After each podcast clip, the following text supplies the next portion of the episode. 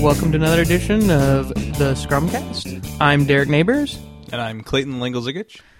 and uh, today we're just going to take a few questions that we've uh, gotten over Twitter um, in the last few days. Um, so the first question up is Do you have recommendations on particular reading materials that are good for people to learn the basics? Hmm. Uh, you know, I think the basic stuff. Uh, I think there's quite a bit of good information on the uh, Scrum, uh, the Wikipedia entry for Scrum. Um, that gets you some of the, you know, could say glossary, uh, some key terms, and then other than that, um, what are what are those two? Uh, a couple Mike Cohn books. Yeah, I think uh, Agile Estimating and Planning by Mike Cohn and User Stories Applied um, by Mike Cohn are both great um, kind of planning and uh, user story gathering books. I think uh, James Shore has uh, Agile Practices or Art of Agile Practices, something similar to that, that I think is a really good overview of a number of different um, Agile methodologies, including Scrum. Um, the Agile Retrospective books by uh, Esther Derby is another really great uh, book on retrospectives.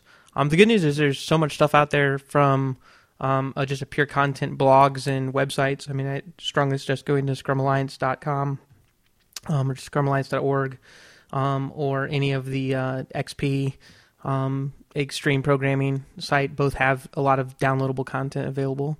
Yeah, I think the um, the interviews and articles, especially the interviews on infoq.com, uh, whenever they do anything with pretty much any technology or methodology, uh, the person that they interview always has to do some introduction because you know under the assumption that whoever's watching this doesn't maybe know what Scrum is, so uh, that person always will do a good introduction. Um, I've I found those to be helpful. And uh, the next question, we've got a couple uh, pretty good ones here. So I mean, uh, we're trying to target these uh, to be you know 15 minutes or less, so you can catch them on a, a ride into work um, or walk around the block. Um, this one might uh, go a little bit deeper, but I think it's uh, something that uh, is good fodder for discussion, and that's uh, how do you recognize a dysfunctional team? Hmm. Yeah, no, that's a that's a good one. Uh, I think there's lots of different things. One one of the things, at least in my experience, that you know, kind of a good sign of a dysfunctional team is when you've got lots of, um, I guess maybe passive aggressiveness is a good way to say it, um, where team members want to, you know, there's some problem or something that uh, some team member is having with another, or with the process or something like that, um, and there's lots of kind of grumbling, you know, oh, I'll solve your problem, and I'll also make some kind of backhanded comment about it, uh, and maybe I won't help you out later when you need something, uh, that kind of stuff. I think that that happens a lot. Uh, what about you, Derek? What do you think? You know, I think uh, I think it's uh, Patrick Lencioni has a great book out there, Five Dysfunctions of Team. I think you can kind of map those directly across to um, kind of uh, agile principles as well. Um, I think anything um, that exhibits a lack of trust, which I think is kind of hard for some people to tell, you know, that there really is a lack of lack of trust. But the one that I see more often than not, are the two biggest I see are fear of conflict. Um, and nobody nobody wants to say the hard things or to step out or um, to make any kind of waves. You know, it's uh, I think you're wrong. No, I'm not wrong. Okay, I'll let it go. Um, to me, that's a, red flag that there's something deeper going on. Um, I think that uh, the best stuff gets made when people have healthy debate and argument about how to solve problems. Um, and then the, the other kind of piggyback onto that is the kind of absence of commitment or accountability. Like, I'll do anything possible to shirk um, accountability. Um, and I think all those are kind of rooted in fear, and they're rooted in fear because you know there's lack of trust for the people around. Yeah, I think an important part about the, the trust uh, aspect, of, especially of that book, but just in general, lack of trust. A lot of people misinterpret that to mean that uh, you know, for instance, oh, either I trust or don't trust Derek to do his job. But I think what the book and what they're really trying to get to is that you have uh, the trust that's required to feel vulnerable, uh, so that you don't feel you know, if I'm if I really trust Derek and Derek trusts me, um, then I'm okay saying, hey, you know what, I screwed up, or I don't know what I'm doing, or you know, I don't know, I don't have the means to solve this problem. Um, you know, it's really, I think that's the important part is that uh, the team members can trust each other and be vulnerable with each other. Yeah, I mean, it's it's uh it's it's it's hard to build that stuff too. I mean, I you know I like to say that kind of time is one of the only things that can really make that happen. I think that that's probably one of the big things that uh, new agile teams fall into is they want to to gel and um, to have all of these. You know, they look at you know this is what a high, highly functioning, uh, high velocity team is made up of, and they want that overnight. And the truth is that those teams get built over, um, you know, sometimes a, a matter of years um, in working with people. Um, and so I think that you know that's a, a tough one to do.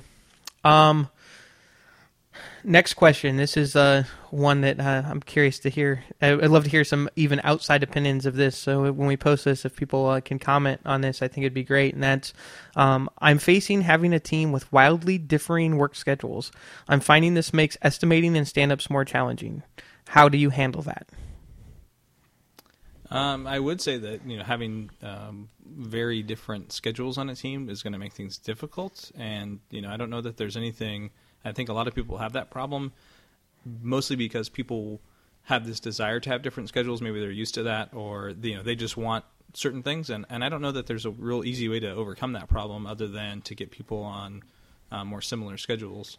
And that's going to be painful, and some people aren't going to like that, obviously. But uh, you know, it, it is very difficult, especially when the team's out of sync. And you know, if you've got, um, I think we've experienced this. If you've got people that are coming in much earlier and leaving much later, and there's this overlap for that. And then you also have people taking, say, lunches or breaks at different times. Uh, you get to a point where maybe the team, uh, as a core, only has, you know, two or three hours out of a day where they're actually all together, you know, working in the same space um, with the ability to a- answer and ask questions with each other. Uh, that's really challenging. Yeah, I mean, um, you know, I, I guess the my gut reaction is there's the legalistic answer or answers, and then there's the more fluid answer. And I think the fluid answer is what impact is it having on your team. Um, I would say that you know if you can work all different schedules and have virtually no impact on the team, then it's really not an issue. Um, I've yet to see anybody really do that. So, uh, but I don't want to be facetious and say you know it's just not possible. Um, it might be possible on some really highly functioning teams. Um, I've seen it kind of tackled really one of two way, one of three ways. Either um, fear of conflict and just nobody deals with it. Um, the other option is kind of the middle of the road option. I'd say the best for everybody um, mentality, and that is uh, to have some form of core hours where you say, you know, from 10 to 2 or 10 to 3, um, everybody's got to be in the office and everybody goes to lunch at the same time, but you can come in earlier. You know, you could come in at 6 and leave at 2, or you could come in at 10 and leave at 7, but you need to be here from, from 10 to 2. Um, I think that that can work depending on what your work environment's like, the type of work you're doing, whether you're doing kind of XP pair programming, um, in the hours of your customer. You know, are you doing internal product development? Are you doing consulting? I mean, I, I think a lot of that has a, a, lot of play into it. If you're dealing with external teams, you kind of have to get on a schedule with some of those external teams. And then, of course, the last way I've seen it implemented is, um, you know, a much more rigid approach, which pretty much says, you know, this this is the time that the entire team works um, kind of come hell or high water, take it or leave it. You know, we work from seven to four, eight to five, or nine to six, or ten to seven, or whatever it is, um, and it's just kind of expected that you're you're there within those times. And I think there's pros and cons to each one of those um, approaches. But I think ultimately it depends on what type of work you're doing and who you're doing it with and how you do it. Um, depends on you know the pluses and minuses of each of those choices. Um, let's see. This is another uh, good, uh, uh, two more, and uh, I think they're really good questions. Um, the first one is What is the agile response to a request for a proposal, i.e., RFP, when the true answer is we don't know time or cost until we are done? Uh, I think I'll let you field that one, Derek. I think you've got more experience in that regard. Um, you know, I, I, think it's it's really difficult. I think that you know in the RFP you can put lots of language around. Um, you know, you can really document or describe your process and how you handle that. Um, I think what you can start to do is kind of um, loosely say, you know, I think there's um, a few estimating techniques where you can take an RFP and you can derive some kind of high level guesses or estimates on those. Um, and I think you can kind of say, you know, do we think we could do something like this based on the RFP that's been put in place? And what you kind of do at that point is you're able to say, you know, you've kind of got the, the triple constraint, right? And so you can say, well, you know, we can do it for this price with this feature set in this time frame, assuming that you don't change anything. And you know, if they're going to stay completely rigid on that, then you know everything's good to go. If they need to be able to change, if they need to be able to change the scope, um, you can do that, but you just have to to, know that, that there's a, a, cost adjustment for that. And so I think that uh, what we've seen some success in in responding to RFPs is um, our approach of user stories and creating a backlog and responding to the RFP with a backlog and estimates, and then having lots of language talking about how that relates to um, scope change. That's a much more appealing process for most larger companies than the change order requirement hell that they're normally put in from a contract perspective. Um, the hard part of that is getting a contract written that speaks to those scope changes without having to have the inordinate amount of documentation around every little um, kind of scope change. And then the last question: um, teams. Uh, what what happens when the team is agile but the company is not? What are the first steps to get agile practices at a strategic level? Uh, so I think one thing that uh, a lot of people, you know, maybe on a development team or you know even even at a Scrum Master, you know, project manager kind of level, um, they see a lot of success with what they're doing, and I think people of get kind of stuck in a rut where they, they don't see or they can't think of any ways that that translates into um, you know up the chain, up the food chain, and you know one of the things I feel like if you're you know on a on an agile team and you're you know developing things and providing lots of good value and doing things in a, a good amount of time and you know you're doing all these things and you have you're reaping all these benefits um, the benefits that you're seeing i mean those directly translate to business goals or you know some business value. And those are things i think that it's just a matter of you know probably finding some way that in your organization that you could translate uh, the successes that you're having with your product development into you know hey here are things that we're doing uh, and here are the benefits we're seeing, and this is how those benefit you. Um, and so I think that's one way to kind of drive that change, where you know from the bottom up of here's all this great success, success we're having. Um, if you guys could make these incremental changes, you know, keeping keeping in mind that you have to make baby steps, I think um, that would be a good way, I think, to to drive that change up the food chain, so that uh, you can start experiencing that more across the organization. Yeah, I mean, I, I've yet to meet a CEO um, that isn't interested in uh, the fundamental principles of Agile. I think the problem that we generally have as practitioners is we have to change the language we use when we talk to C-level executives. Um, you know, most of them want to be able to, um, you know, use the word pivot. They want to be able to, you know, pivot their company in a different direction. Um, I have yet to find one that's not interested in being an innovator or being able to be ahead of the curve.